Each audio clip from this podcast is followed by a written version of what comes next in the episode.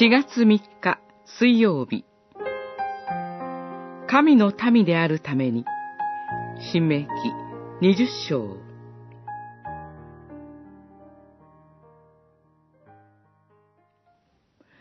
ヘト人、アモリ人、カナン人、ペリジ人、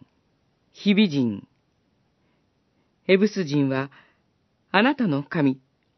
主が命じられたように、必ず滅ぼし尽くさねばならない。それは、彼らがその神々に行ってきた、あらゆる厭うべき行為を、あなたたちに教えて、それを行わせ、あなたたちが、あなたたちの神、主に罪を犯すことのないためである。二十章、十七節、十八節。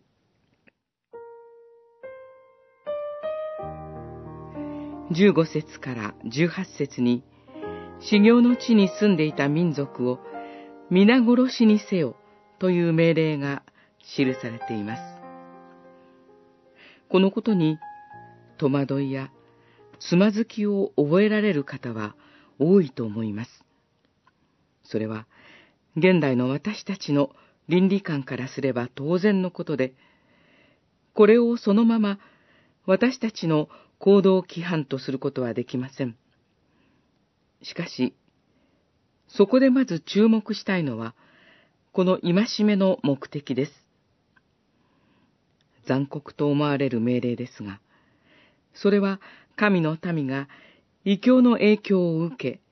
主に罪を犯すことがなく、主と共に歩むためと、はっきり書かれています。それゆえ、この言葉は、私たちが神の民として信仰を持って生きるときに、時代を超えた意味を持つ教えとして示されているのです。さらに、ここには、兵役免除についても語られています。普通に考えれば、戦いで兵士の数は重要なはずですが、むしろ多くの者が免除対象になります。